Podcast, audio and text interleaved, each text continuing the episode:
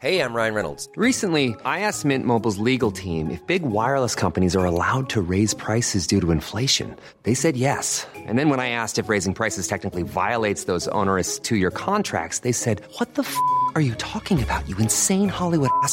F- So to recap, we're cutting the price of Mint Unlimited from $30 a month to just $15 a month. Give it a try at mintmobile.com slash switch. $45 upfront for three months plus taxes and fees. Promo rate for new customers for limited time. Unlimited more than 40 gigabytes per month. Slows. Full terms at mintmobile.com. Millions of people have lost weight with personalized plans from Noom, like Evan, who can't stand salads and still lost 50 pounds. Salads, generally, for most people, are the easy button, right? For me, that wasn't an option. I never really was a salad guy. That's just not who I am. But Noom worked for me. Get your personalized plan today at Noom.com. Real Noom user compensated to provide their story. In four weeks, the typical Noom user can expect to lose one to two pounds per week. Individual results may vary.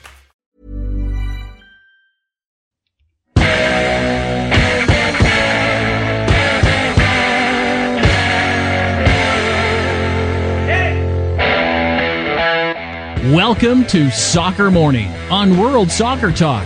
Here's your host, Jason Davis. Here we go, everybody. Happy Tuesday. Welcome into Soccer Morning on WorldSoccerTalk.com. We are live and on the air. Hope your Tuesday is good. Mine is cold and wet and dreary, but alas, we get to talk about soccer today. We uh, we also have a wide open program when people that you talk to to come on the show and speak to their expertise let you down at the last minute. Not not I'm sure things are important that came up, but well, we had some things lined up and now they are gone. So it's a big call in episode for you today. Uh, we'll get those phone lines going after we hit the news. Let me remind you here off the top that due to some family circumstances, I will not be here tomorrow, Thursday, or Friday. So today is the last show of the week. I am very much apologize for said situation. It cannot be helped. I must fly off, be with friends and family uh, for a couple of days, and I will return on Monday, which I believe is the 16th. Trevor, is that right? Uh, November 16th, I will be back on the air. This is this goes for anybody who listens to the Sirius XM show as well. I will not be able to do that show either. So no show tomorrow, Thursday or Friday.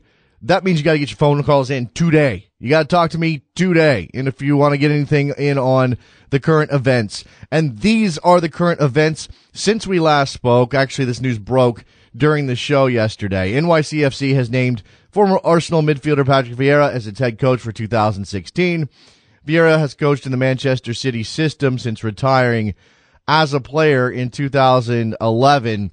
Um, he, re- he replaces Kreis, who obviously was fired for not making that playoff goal uh, set by NYCFC in their inaugural season, and he signs a th- three-year contract. Now, again, I want to see Patrick Vieira succeed. I like Patrick Vieira. I think it would be good to have a Patrick Vieira figure in MLS succeeding on the coaching level. I just don't know if the situation is great for that. Let's let's hope it is. Let's hope they give him the support. Let's hope they get him some players that can help him. Let's hope that the travel and the arcane rules and all everything else are, are things that Patrick Vieira can adapt to relatively quickly. Let's let's hope that that's the case. Because Patrick Vieira succeeding in MLS would ultimately be to the benefit of MLS. FIFA president, uh, FIFA presidential candidate Gianni Infantino wants to expand the World Cup to 40 teams. Yeah, you heard that right. He wants to expand the World Cup to 40 teams because 32 is just not enough. I believe in expanding the World Cup based on the experience we had in Europe with the Euros. Look at qualifiers now where some teams who have never qualified did and some teams which have always qualified didn't make it. So it created a completely new dynamic in the qualification. It created new enthusiasm. If you are serious about developing football, it must involve more associations in the best football event in the world, the World Cup. Now, watering down the World Cup has been happening steadily since, uh, what, 1994? 1998? We've been moving up the number of shows. I mean, the number of shows, the number of teams. Wow, that's terrible. The number of teams since, uh, the, since the early 90s. Some people will tell you that those previous editions of the of the World Cup with a, a, smaller number of teams were actually better quality tournaments. Certainly, there's a that that's the argument that's been used against expanding the Euros. I'm all for giving teams more opportunity, but there is at some point uh, there is a diminishing returns element that will come into it. Now, it's too soon for 2018 to institute Infantino's proposal, and it's probably too soon for, or probably wrong fit for Qatar since they're trying to jam a bunch of games into the Qatari winter in 2022. At least that's the plan right now. Now, the other element of Giovanni, uh, sorry, Gianni's, uh, candidacy is that he intends to step down if Michel Platini is allowed to run. He said, my candidacy is not in opposition to Michel. If he is able to stand, I will withdraw. It is a simple principle of loyalty. Right now, I'm a candidate 100% and I'm moving forward, not only for Europe, but for world football. Now, obviously, Infantino represents European interests. Lots of power in UEFA when it comes to world football. A guy with uh, a guy who's been part of UEFA since uh, 2009 as the uh, as the what what is his title again? He's the Secretary General, right? Yeah, he's the guy who stands up on stage and draws all the balls for European competitions. That's how you know him. But he's also a lawyer. He's 45 years old. Okay, fine. Thank you for playing Johnny. The German FA president Wolfgang Niersbach, DFB, resigns over the World Cup bribery claims from 2006.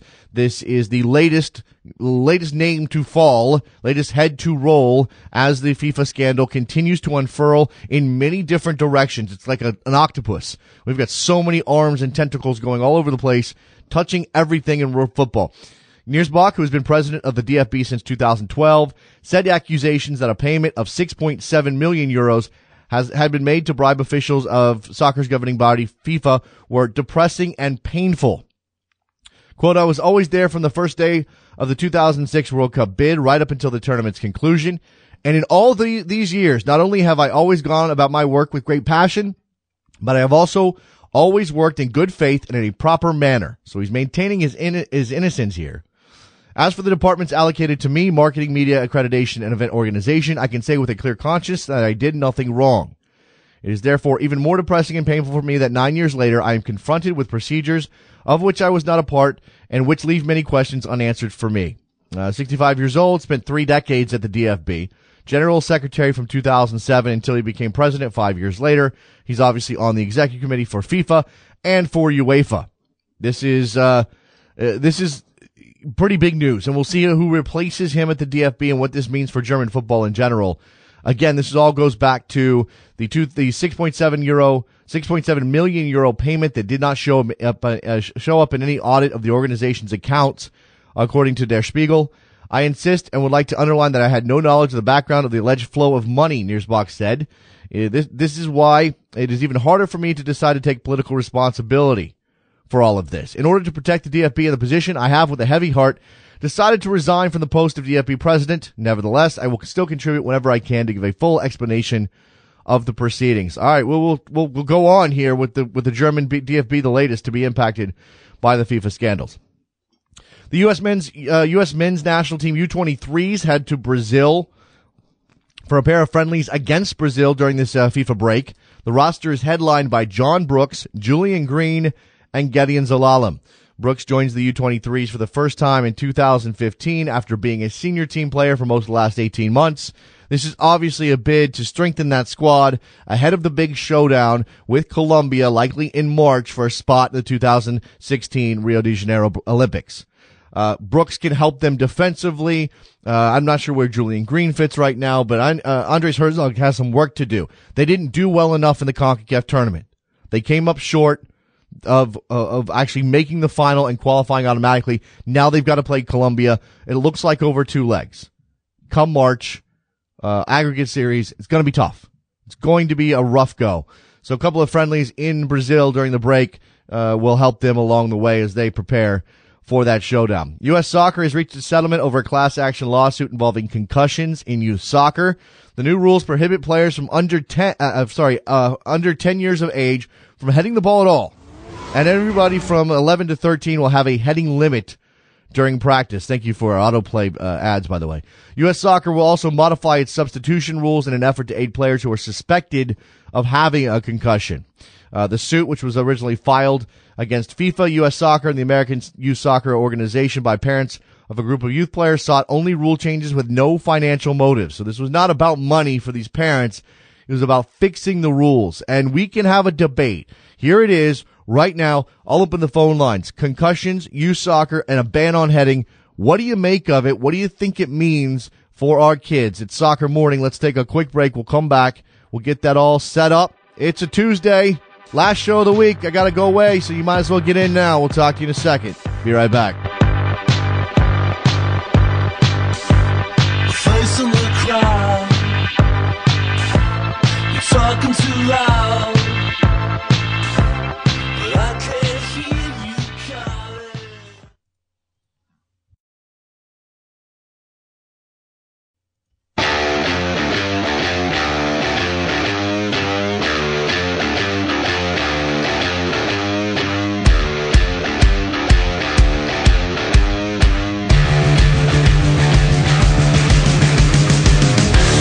Welcome back to Soccer Morning on World Soccer Talk with Jason Davis. All right, we are back on Soccer Morning, and the phone lines are uh, fired up. They are ready to go, and a couple of things on on tap here. A couple of things we can talk about. A couple of things we can flesh out here. Let's let's let's figure out this heading situation. Okay, so U.S. Soccer facing a lawsuit from a group of concerned parents, uh, perhaps parents whose uh, whose own children dealt with some head injuries, have have decided that as part of their settlement, they're going to institute new rules. And these new rules say that anybody under the age of ten in a U.S. Soccer setup cannot head the ball at all. No heading. That means the ball's in the air, it's coming down. What do you do? What do you do? You don't head it. You can't do that. You're not allowed. I don't know what the penalty is going to be. I don't know a foul, a free kick, something, whatever. Uh, from 11 to 13, limited amount of time heading the ball in practice. Okay, so a couple of questions stem from this. Oh, phone lines open. 646 832 3909. 646 832 3909. A couple of questions stem from this. I think the most obvious one is does this put our kids behind the learning curve relative to the rest of the world? Does this mean that, oh, when we, when we, you know, when our players get the age of 15, 16 years old, they're not going to be ready. They're not going to know how to head the ball. You know, you know who's got a very, very, um, uh, strong opinion on this? Thomas Rongen. Go find his Twitter account. Look at what he has to say about this decision. He's not on board with it. Not a fan. Now, Thomas Rongen's coached many different levels of soccer in the United States of America, knows the American player very well, seems convinced that we have a problem here. That this is going, this is going to be further ha- hamper the development of our kids. Says that the American player is not good at heading the ball. That this is a problem that we need to address and that, you know, responding in this manner is ultimately going to hurt. Thomas Rongen probably should have gotten him on the show. Now that I think about it, didn't even didn't even occur to me this morning. To be honest with you, get a little groggy. Um, let's see. Uh, I'm trying to let me just try. He's got so much in his Twitter uh, feed right here. Biggest flaws in U.S. soccer players: proper defensive and attacking heading, and striking balls over distance. Small sided games and no heading in younger age groups will cre- create even more technical deficiencies in players. He's talking about uh, you know, there's the, the issue I think for a lot of people is that this is again, uh, a detriment to the growth of our players. Now, the flip side of this whole thing is certainly the safety element. This is why the, the this is why the lawsuit exists. It's why U.S. soccer is responding in this manner. The notion that there is an inherent need to provide a safer environment for these kids to play and grow. If you are the type of person if you're a soccer fan, if a soccer cons- consumer, and your only concern is how good our national team players are, how good your MLS team players are, how good the Americans we send overseas are, this is a bad thing for you. You're probably upset about this. Oh my God, we're never going to be good again. We're never going to be good at anything. This is a problem. We've, you know, I saw somebody uh, use the word wussification.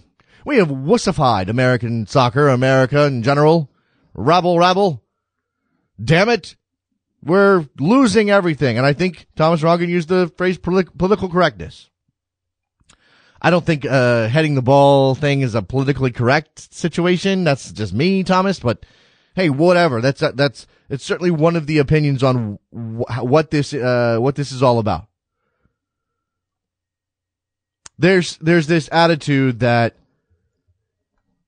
anything that's meant to make things safer for kids is inherently wrong. That is inherently that is damaging those kids over the long run. Now, as a parent, I know a lot of you are. I know a lot of you are out there. You got kids right now. You're doing the calculus here. You're trying to figure out how to feel about this. As a soccer fan, as a guy who wants to see better players, see a better American player, might bother you, might be concerned. As a parent, hey, you know, if my kid doesn't have to hit a ball with his head until he's 11 years old, and then even then it's going to be limited and um, that that that's that can only be a good thing, right? I mean, there's there's consistent reports that the number of American kids participating in full contact American football is dropping precipitously, right?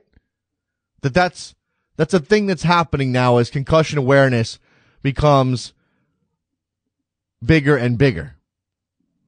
And you know what? I, I enjoyed playing American football when I was a kid. I don't know that I would trade that experience, but you have to wonder how close you were to doing some real damage to yourself. And I don't think I ever want to put my kid in that situation. And when it comes to soccer, okay, you know what? Heading the ball is maybe one small part of it. Bang, bang, bang, bang, bang. Repetition heading the ball. It's also about head to head collisions which I'm not sure if you're. I'm not. I'm not sure if you can avoid those if the ball's in the air and you have heading as part of the game. Here's Thomas Rongen. Too much science in soccer vans. Oh, too much science in soccer vans destroying our beautiful game. Too much political correctness. All right. I mean, maybe I'm maybe I'm too much of a better safe than sorry person. Maybe I'm maybe I'm too worried about my own kids' cognitive health. Maybe I'm too concerned. Maybe I've been wussified. I don't know. I certainly think that I would rather have my kid not head the ball if there's any chance at all that's going to hurt him in the long run. I certainly think I certainly think that this is not a simple problem. If you're on the player development side and your only goal is to make the best player possible, this is probably a bad thing. You're probably upset about this. If you're on the parent side, if you're on if you're on a, a an advocacy for safety, then you, you you can see the wisdom. Certainly, there's a there's there's a uh, th- th- there's a moral question for certain coaches at certain levels. How much do you how much do you do with a kid in his head? Because the head is a fragile thing,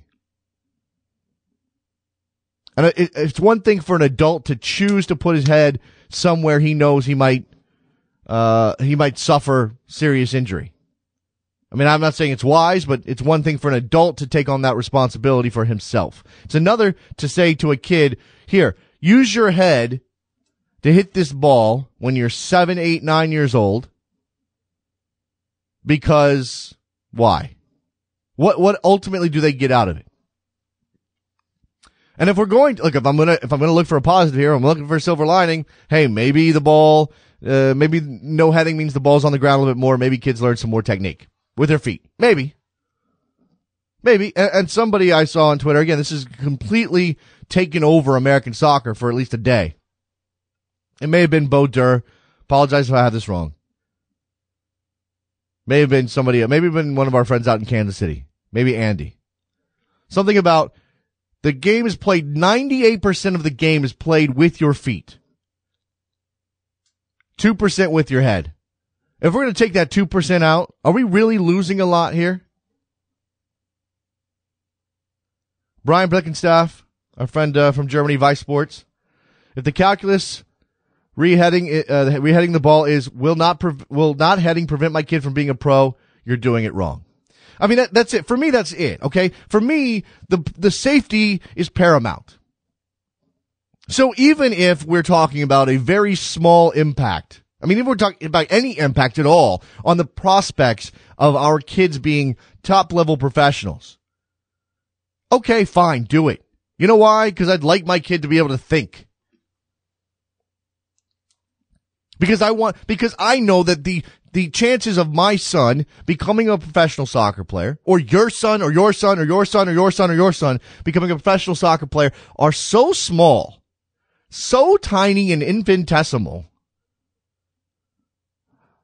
that they are far outweighed by the chance that there will be some damage done to his brain, which he has to take with him, her, his, her, ha- they have to take with them through the rest of their lives. That is them. That is who they are. That is their, you are your brain. You, if you are nothing else, you are your brain.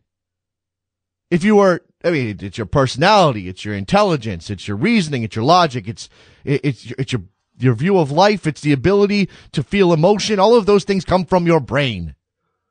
Protect the brain. Protect the brain. Unless we can put brains in jars like in that Steve Martin movie, protect the brain. 917, you're on the air. Hey, Jason, how's it going? It's Bill from Rockland. What's going on, Bill?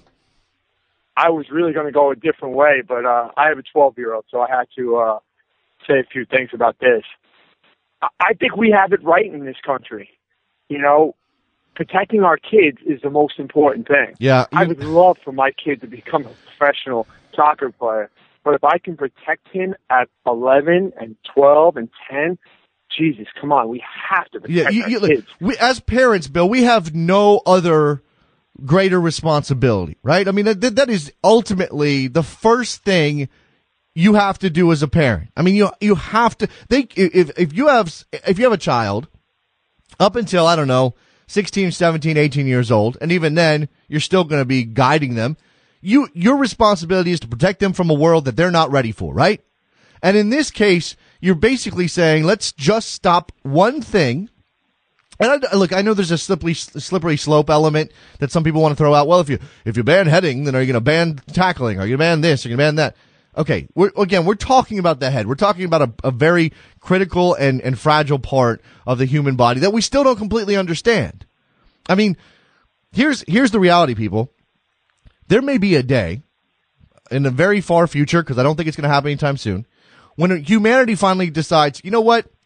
Sports are kind of stupid from a health perspective. Let's stop doing that. You know what I mean? Like that may happen because there's a recognition. I love sports. I was indoctrinated to love sports. I always will, will love sports. I want my kid to play sports. But there's going to be a reckoning with head injuries and, and, and, and uh, just the fact that we eat our young when it comes to this game, Bill. I, I mean, our priorities is so out of whack in these other countries. Like, I have a, such a problem with signing an eight-year-old to a contract or Yeah. whatever they do in Barcelona and getting them in. I, I have such problems with that. And then, like in this country now, we're talking about how we have to do away with college soccer because we're not training our kids enough. We're not training our kids enough. Our, our kids are supposed to be kids. Yeah, our I- kids are supposed to go to school. They're supposed to do all this stuff. And you know what? And hopefully they become great soccer players too. Well- but it, it's not the end all of everything. No, no, I, I, I. I'm with you 100. percent But I think I think that this country, this this country is a soccer country, and us as soccer fans have failed at to up until this point. We have still failed to really uh, reckon with the fact that that that becoming a top level soccer nation means selling out some of the things that we do that are better for our kids. I mean, and uh, this is not me throwing stones, but in order to keep up, right? In order to to to be part of the race that includes the best soccer countries in the world, we literally we, we literally literally have to say to our kids, be professional at the age of 13. You know what I'm saying? Don't have a life. Don't go to high school. Don't be normal. Go and train soccer eight hours a day and go to school for the other five. And, you know, saying like this, I, I, I think that people lose sight of these kids as individuals, Bill. And because it's a, because it's a numbers game and because we have to, because you have to have so many kids in these programs to get two or three out that can that can help your club or help your national team. What I mean, I, I know that all of them are being left on the side of the road, but what about those other kids? And what about a system that fails to take into account their well being at an appropriate level? I'm not saying that it's completely devoid of any heart at all, but ultimately this is a business, right? Yeah, and the thing is, and like we produce great athletes in this country, but we don't have eight-year-olds signing contracts in this country. We don't have eight-year-olds where they have to practice eight hours a day and have to go to a special school just so they can play soccer. And we still produce great athletes, and we will. Yeah. And soccer, we will produce great soccer players. It's going to happen. It's coming. I mean, you watch these kids; they're playing soccer left and right the fact that Ronkin, and I'm this, I can't believe he said this. I thought for sure he was going to be on board with this whole thing. Is saying against this that because a kid is not heading the ball properly at nine years of age, he's not going to be a, a good soccer player. It's ridiculous. Yeah, I you know It's just- again, I, I think that it's it's it's interesting to consider the individual perspectives I- involved, and and there, there, there's definitely a mentality. I'm not going to call it old school, but there's definitely a mentality that oh my gosh, it's not that big of a deal. You're not heading the ball the ball that often. Blah blah blah blah blah. I- And I think there's, I mean, maybe there's maybe the maybe there is something to that, Bill. But I mean, it. How do you tell? Again, how do you tell a parent whose kid went up for a header, clashed with another kid, or or or somehow you know somehow over time has suffered from some sort of brain issue, uh, concussions, headaches. I mean, nothing worse in the world than your kid being sick. I can I can only imagine if your if your kid has some sort of head related injury because he was playing soccer. I mean, there here's here's here's an example, okay? Or here's something sort of related. We've had a bunch of high school football deaths this year, and it's killing me that this is happening. I mean, sorry for the the phrasing there, but it's Yeah. it's it's it's it, I I don't I cannot even stomach the notion that you send your kid out to play a game and he comes back dead. That what are we doing? I mean, maybe it just happens randomly sometimes, but you're putting your head into ah man, I don't know. It's I don't know, Bill. Yeah, and and I realized that accidents happen, and and I know a soccer player died this year. I saw that in the news not too long ago, and it's going to happen. And accidents happen, but whatever little bit we can do to protect our children, we got to protect our children. Yeah. And to say that eight, nine, and ten years of age that we ban it is going to hurt the U.S. national team. Uh, that to me is just absolutely ridiculous. I just I cannot. There's nothing in me that I say we're going to be a bad soccer nation now because we're banning heading for eight year olds. I Yeah. just can't get on board with It- that. it's- it's- and I think it's a great move, and we should ban it. Okay, thanks for the call, Bill. Appreciate it, man. Thanks, uh, Jason. It's look, uh, I'm I'm going to I, I'm always I'm always going to lean to that side. I think that I'm going to lean to the side of protecting the kids. Okay, but I can certainly recognize that as part of a global arms race, as part of a global marketplace, as part of a in, uh, competitive environment, it probably does set our kids back. It probably does. On some level, it probably does. Even if that's a tiny percentage of what ultimately makes a player a good soccer player, it probably does. I, I think I'm willing to make that sacrifice. I think I am. Maybe everybody's not. And man, it's uh, it's interesting. I don't know. It- It's it's it's a fascinating situation because because I while I understand the need to protect the kids and I understand the desire of the parents to to force U.S. Soccer's hand here, I also think that there are there there we we have overcorrected a little bit sometimes. That the world, uh, the the the cacophony that is the noise and danger of the world, has turned parents into protectionists on a level that is probably not healthy for the child either. That we have lost the ability to find the middle ground. Uh, there's a there's a balance between letting your kid roll off and do whatever he wants at like eight years old, you know, take his bike or run down to the creek or whatever, run down to the neighborhood basketball court with a bunch of bigger kids. I mean, there's it, it, it, that's maybe irresponsible. But the flip side Never let him go anywhere. Never let him do anything. Always be watching him. Put a helmet on him when he goes out and plays the part. I mean, that's obviously too far. So what's the middle ground here? And is this, is the decision to ban heading under the age of 10 and to limit it from 11 to 13 overcorrection? That's the question here. Uh, 323, you're on the air. Hey, good morning, Jason. It's Robert from LA calling. What's going on, Robert? Uh, it's pretty good. I want to change the subject after okay with you. Yeah, man. Happy to do so. Yeah, I want to. I don't know if you talked about this, but if you uh, mentioned uh, Bob Bradley's interview he did with uh, the, the reporter with the AP. Yeah, I did see that with Rob Harris. It was last week. Yes, uh, and it, he made some uh, very interesting points, and I, I, I thought it was a very uh, great interview. That he did show some uh, insights in what he's doing. And one part I, I just had, uh, I want to get your opinion on. He he kind of mentioned uh, Diego Simeone and saying he's similar to him. And I think the the reason, like he said, like the reason Americans don't get a break is because you know they're not European and that thing. And it's always the thing with the you know it's who you know know.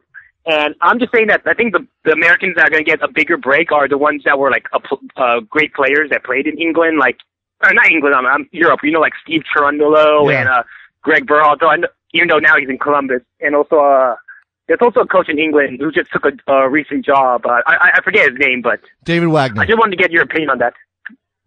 His name is David Wagner. Do you think that?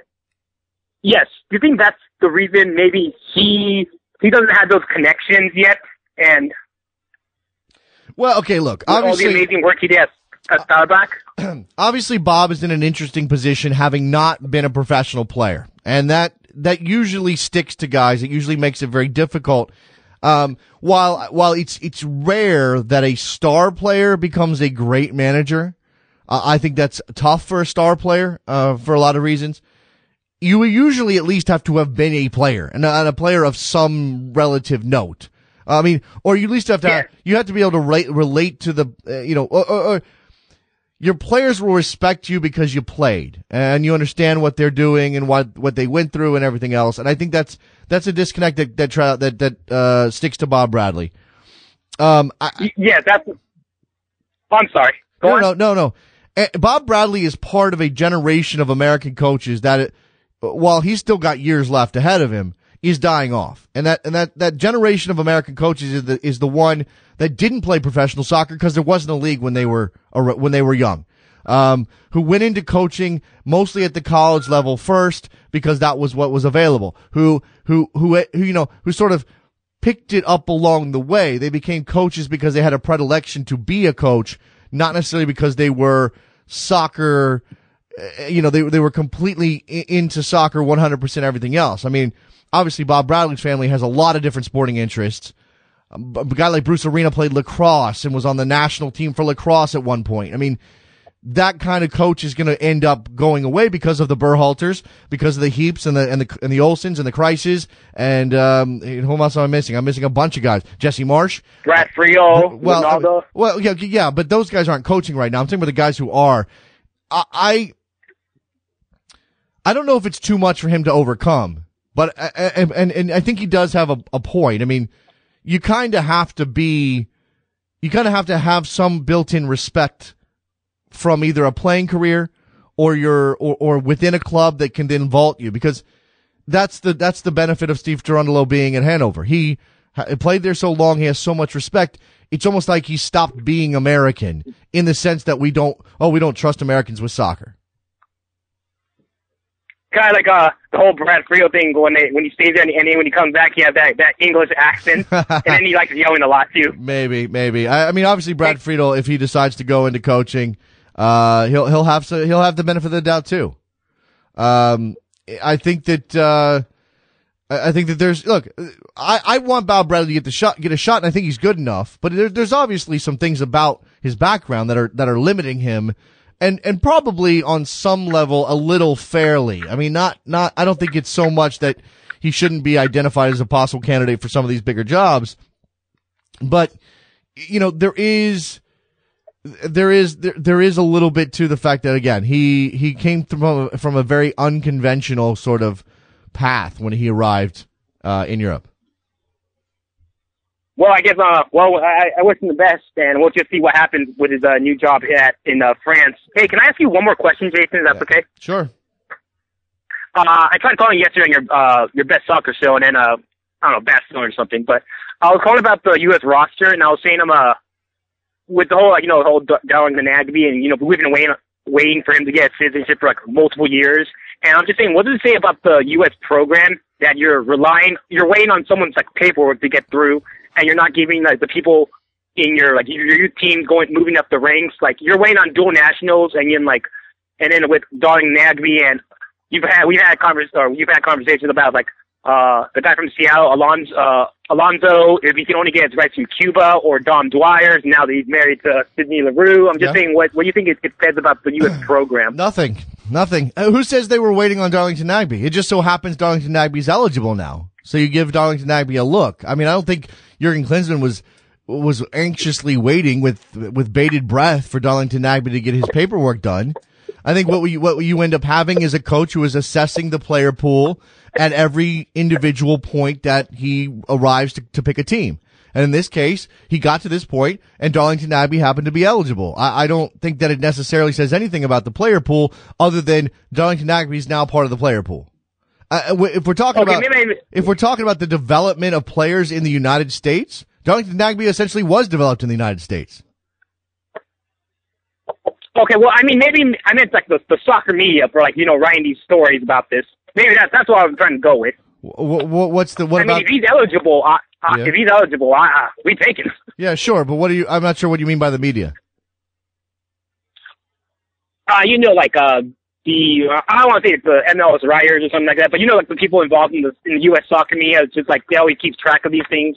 Uh, uh, oh, okay. say I who's, see what you're who, saying. which dual nationals are I see. eligible. Well, look, I think I the mean- people at American Soccer Now. Okay, sure, sure, sure. I know what you're saying now. Okay. In terms of like the, the cottage industry that is tracking players who may become eligible one day for the United States, I don't have a, I don't have a problem with that. I mean, look, this is a country that is roughly 30 years into seriously trying to develop soccer players. And really, if you want to be completely honest about it, we're only about 10 years into the academy programs in MLS, which are the real effort to try to develop soccer players in this country. So, and, we've got so many of these provincial problems within the soccer pyramid, um, the, the, the, all the way down. I mean, there's pay to play. There's all these problems within American soccer that are limiting the amount of players we can get out of our, our system. And yet we still have some good coaches and we still have some good programs and we're still producing some good players. If we need to augment that with guys who are Americans or who become Americans because they've lived here for a very long time and they essentially identify as Americans and just need that citizenship, that's part of who we are as people, Robert. That's part of who we are as Americans. And I don't have any problem whatsoever with sort of being excited if Darlington Nagbe is going to become eligible. He's a good player. Or Kekuta Manneh is going to become eligible. He's a good player. I want to, I, I love to see him in the national team. I, I think, you know, the, the, the German American element for me, the problem isn't that they're German Americans or that they weren't raised here. My problem is that you, uh, if you, if you have an unbalanced team in general, you can cause some problems. But if they want to play and they're Americans and they're good, I, I don't care where they're from. Yeah, neither do I. That's where I'm going. I'm not trying to like, you know, I don't want to call anyone out. I was just saying that. But uh, that's all I got. Uh, thanks, Jason, for taking my call. You have a great day. Appreciate it, Robert. That's good stuff. I mean, it's a it's a little rambly, Robert, but I get your point. I mean, yeah, there there is we have developed, we have we have moved forward from being quite as um anxious about these things, the dual internationals, picking the United States, the guys becoming citizens. I think we're not quite as bad as we used to be. But it's still there, and it, and it, it always will be until we reach that level of success that we desperately want to see and that's the national team going and competing in a World Cup to the point of, you know, uh, I don't know, semifinals, regular. I mean, we're talking about quarters and semis on a regular basis before anybody says, yeah, we're pretty good with our player pool right now. Yeah, we're good. We, we don't, we don't really need to worry if dual international A is going to pick the United States over that other country. We really don't need to worry if dual international B is, you know, actually interested in playing for somebody else. We don't need to worry about if this guy who says he wants to become a citizen. We don't really know where the process is. It's very, it's very murky how long it takes. And oh yeah, did he marry an American? Yeah, I guess he did. How long, but how much longer does he have? Well, let's call the, the, the immigration lawyer because that's the only way we have any notion of how long it's going to take. I don't think we're quite as, I don't think we're quite as anxious about those things as we used to be. I hope that's true. I mean, I, you know, the Darlington Nagbe situation, maybe if he was banging in goals, in addition to just being the kind of player he is, people would have been more anxious to see him get in the national team. It sort of kind of faded for a while because he didn't score and because the process takes so long and we sort of lost our, our attention goes elsewhere. We get distracted by shiny objects, whether that shiny object is Gedion Zelalem or, uh, give me another, uh, Christian Pulisic, I guess. I mean, and that's the thing. We need to stop worrying about this stuff because Christian Pulisic is probably going to be an American international. I don't know that we should be too upset about the possibility of him playing for somebody else. Who is it? Croatia? Matt Miazga. I mean, it's fascinating to see Matt Miazga get pulled into the na- called into the national team, and the question is immediately, "Oh my God, is he going to cap? Is Klinsmann going to cap tie? Klinsmann needs a cap tie." The Polish, the, the Polish national team is circling. Got to cap tie Matt Miazga. La, la, la, la. I think Matt Miazga is going to be in a U.S. international, whether he's cap tie at 20 or 22. Might as well cap tie now. He's good enough. I mean, that, for me, that's the issue. Cap tie because he's good enough. Or cap him because, forget the tie part, cap him because he's good enough. Cap him because he deserves to get a shot. Cap him because you're trying to figure out the next generation of players you're going to take to Brazil in 2018, and Matt Miazga is on that list. 646-832-3909. Some pretty heavy stuff on this show today. Getting a little dark around here. And it's dark outside my window. It's just, it, I feel like I live in London or something. Can I get a little sunshine, please? I know it's fall. I know it's autumn. But golly, I'm just a little, a little bummed out. It just drives down your motivation levels when it's just cold and dreary and damp. We talked about the heading situation for youth soccer players in this country. As part of a settlement with U.S. Soccer, there are new rules that say players under the age of 10 can't head the ball, and players from 11 to 13 are limited in practice how much they can do so. So we'll see what kind of impact this has. I, I want to talk to a youth soccer expert. I want to talk to, I want to talk to Thomas Rongen. Uh, I want to talk probably to our friend Charlie Boehm. Uh, I want to talk to, I'd love to talk to coaches who are working on those levels, who can tell me directly and in practical terms what this means for how they teach their kids and how those kids are going to develop. And again, the ultimate question is how much do we value the safety of our kids, every single one of them, versus how much do we value pumping out soccer players? Now, that's a callous way to say it. It's probably not fair to the people who want to see our kids become better soccer players or don't think that heading is a big deal. I mean, that, that's part of this, right? I don't think heading is a big deal is the position of many people out there. My man, Char- uh, uh, Ger- uh, Jared Dubois from the Best Soccer Show, which should be out today at some point. We had the discussion last night and he said, I'm of two minds. I have two kids. One of them is five. He's starting to play soccer. I kind of understand the whole let's protect our kids thing. But you know what? I grew up playing and I headed the ball and I'm fine. I'm fine. My boys are all fine. I mean, my, my friends are all fine. We're all fine. But what about the kids who aren't fine? I mean, that, that's, that's the problem, right? Is how much do you value one individual against the, against the group, against the rest of the population?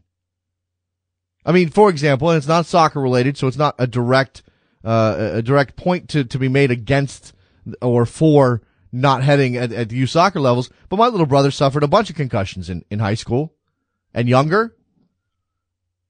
And if he, if those could have been avoided, he would probably be in a better place today, or he would have been in a better place for some years of his life that were essentially lost.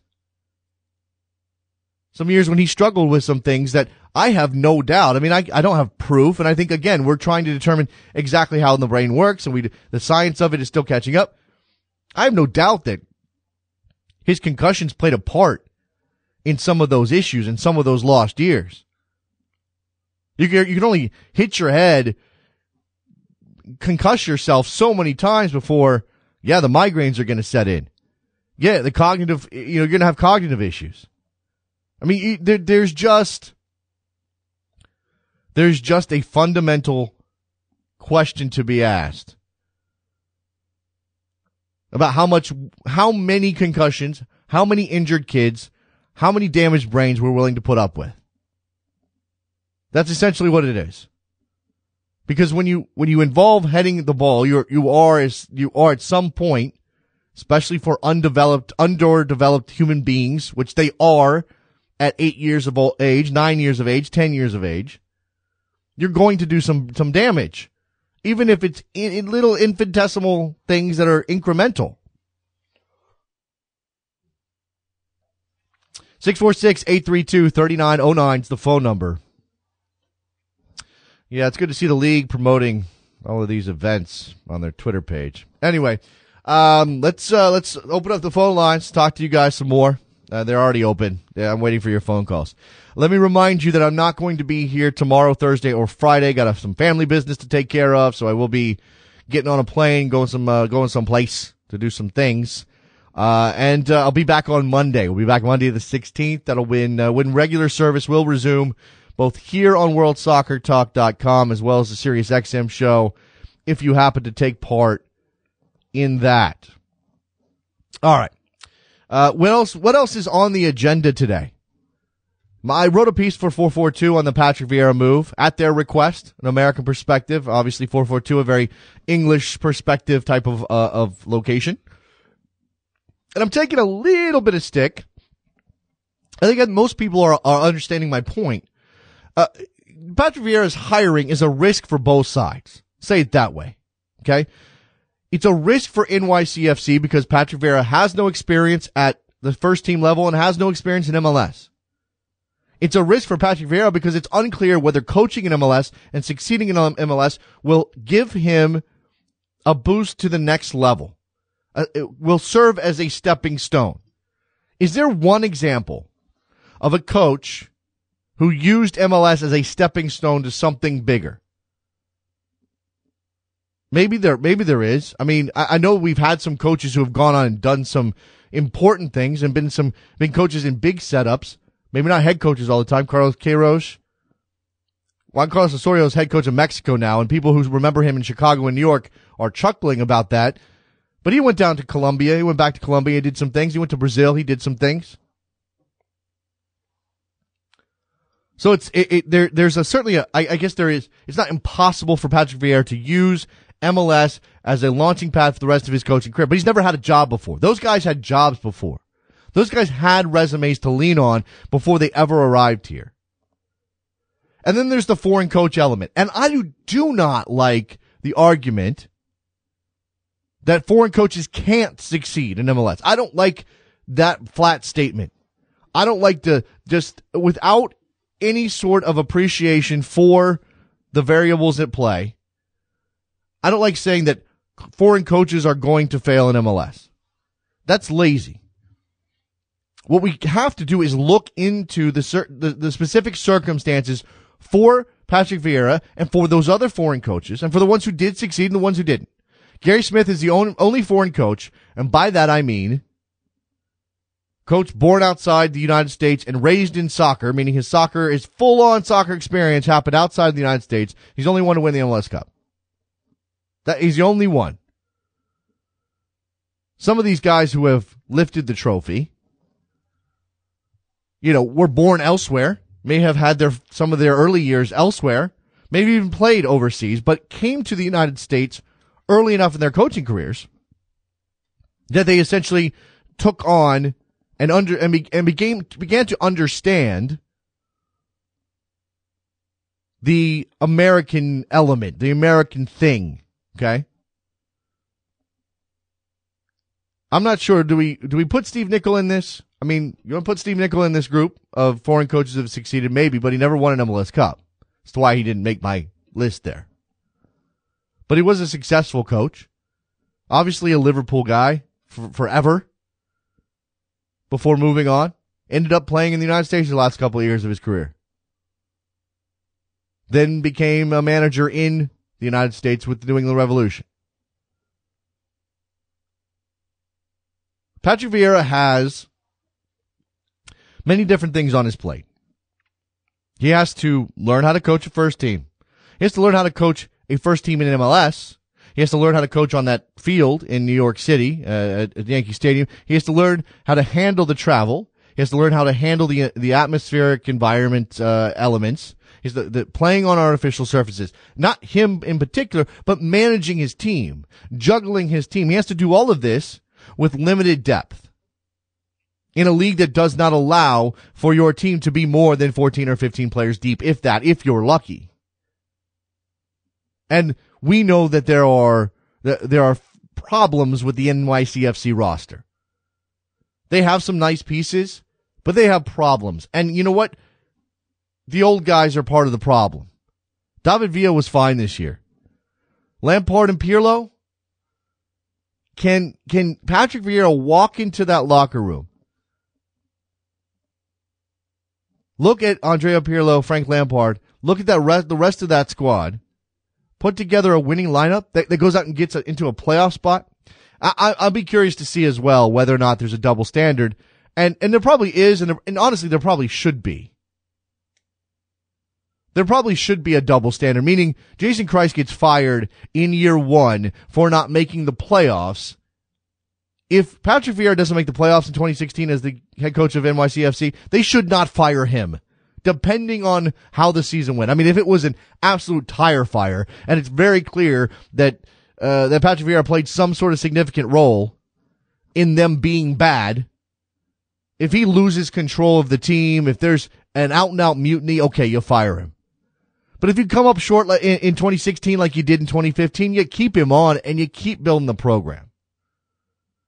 And I want to see Patrick Vieira succeed. I just think the deck is stacked against him for a lot of reasons. The MLS reasons, the foreign coach reasons, the CFG reasons. He's gonna have he's gonna have to learn. He's gonna have to learn quick. It, doesn't mean that he's not a great football mind. It doesn't mean that, that Patrick Vieira won't be a great manager at some point. It's just this is a very odd place to to get your start because it's so different. I'm not making a judgment about good, different, bad, different. Oh my gosh, MLS is so difficult. Look at me crowing. No. MLS is just different. It doesn't mean that a, uh, uh, MLS is better or MLS is some sort of unique challenge that should be celebrated. It's just a unique challenge. So when you're a, and from Patrick Vieira's perspective, when you're a, a new manager, a new head coach, when you're, you're only on the job with winning being your only concern, no longer about development or getting guys minutes or getting guys healthy or trying to find form for a couple of guys. This is only about winning. When it, it changes and it becomes only about winning, is this where you want to learn how to do that? With all of these variables that you wouldn't deal with in England. You deal with a much more uh, aggressive press in England. He's not going to have that here. That's a, that's a bonus, I guess.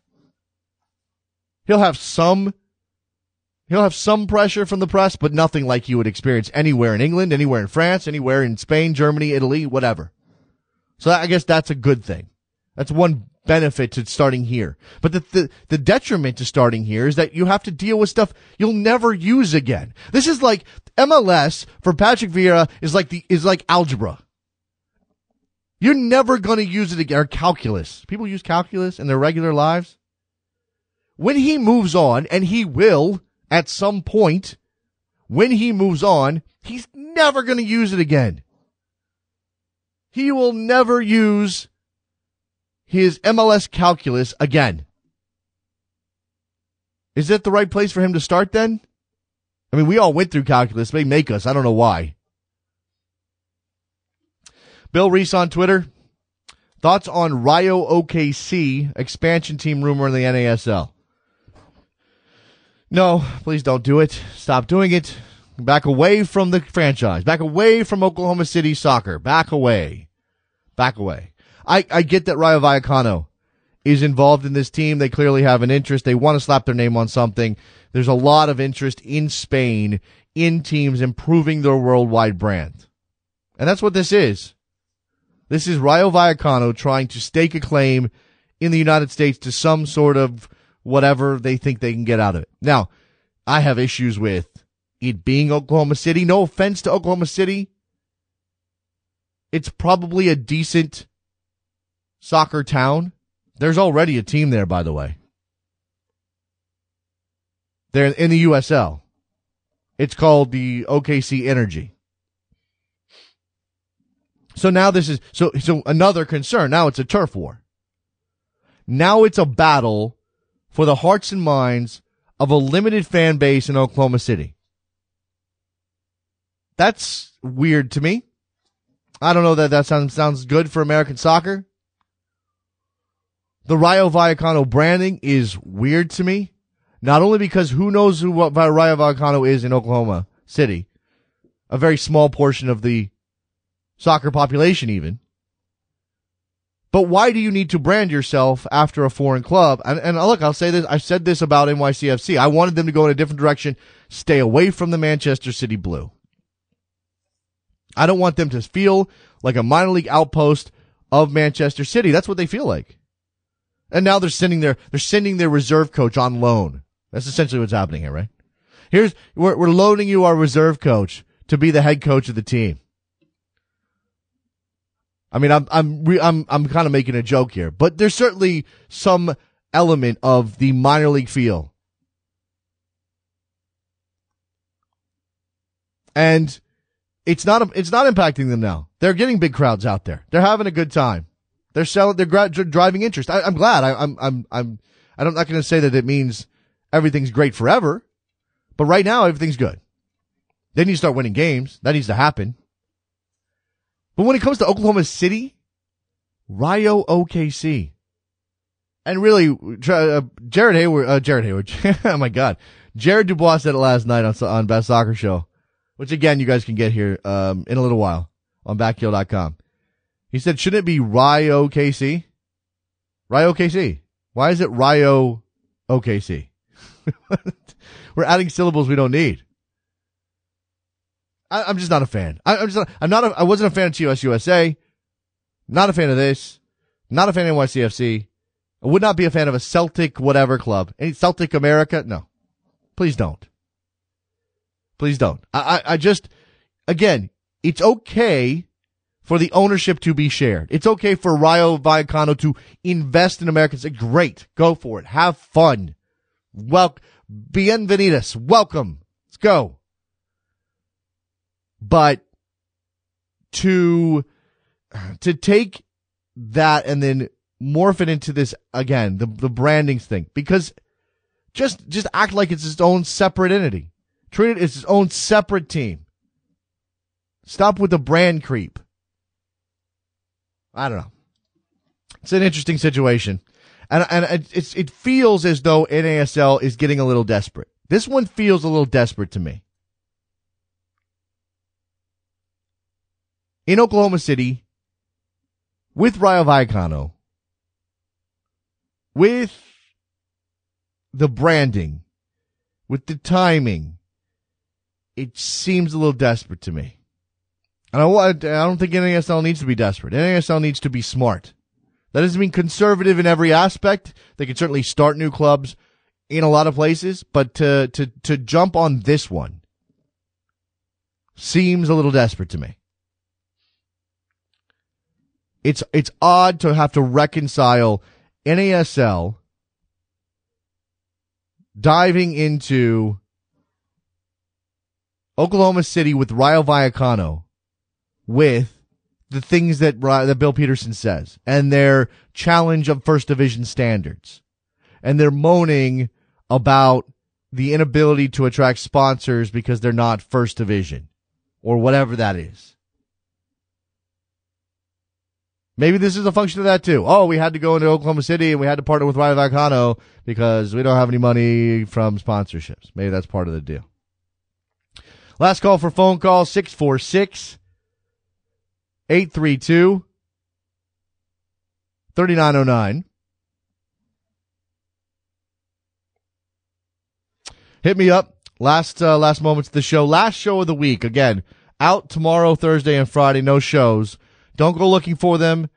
Please do not text Trevor a thousand times and ask him where the show is.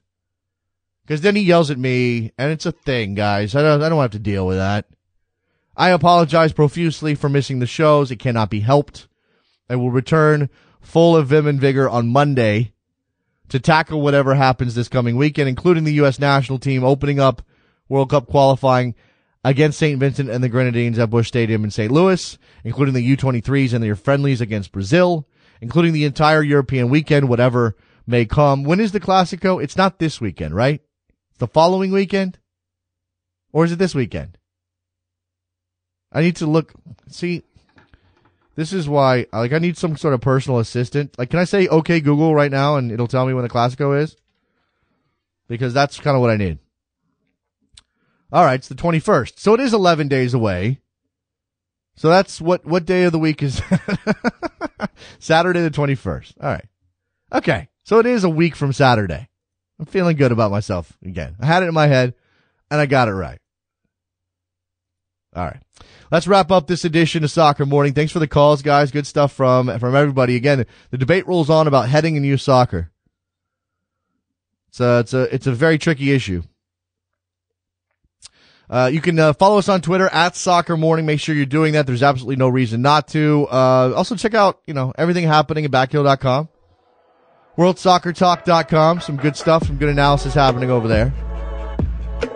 And we'll be uh, we'll be back on Monday. Thanks uh, thanks again, guys. See you then. Bye.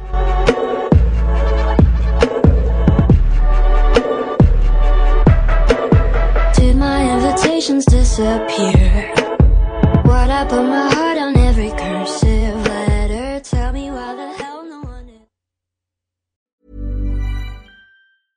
Imagine the softest sheets you've ever felt. Now imagine them getting even softer over time. That's what you'll feel with Boll and Branch's organic cotton sheets. In a recent customer survey, 96% replied that Boll and Branch sheets get softer with every wash. Start getting your best night's sleep in these sheets that get softer and softer for years to come. Try their sheets with a 30-night guarantee. Plus, get 15% off your first order at bollandbranch.com. Code BUTTERY. Exclusions apply. See site for details. Even when we're on a budget, we still deserve nice things. Quince is a place to scoop up stunning high-end goods for 50 to 80% less than similar brands. They have buttery soft cashmere sweaters starting at $50, luxurious Italian leather bags, and so much more. Plus, Quince only works with factories that use safe, ethical, and responsible manufacturing. Get the high-end goods you'll love without the high price tag with Quince. Go to quince.com slash style for free shipping and 365-day returns. When you make decisions for your company, you look for the no-brainers. And if you have a lot of mailing to do, stamps.com is the ultimate no-brainer. It streamlines your processes to make your business more efficient, which makes you less busy. Mail checks, invoices, legal documents, and everything you need to keep your business running with stamps.com. Seamlessly connect with every major marketplace and shopping cart. Schedule package pickups and see your cheapest and fastest shipping options from different carriers with rates up to 89% off USPS and UPS rates. And with the stamps.com mobile app, you can take care of mailing and shipping wherever you are. Make the same no-brainer decision as over 1 million other businesses with stamps.com. Sign up with code program for a 4-week trial plus free postage and a free digital scale. No long-term commitments or contracts. That's stamps.com. Code program.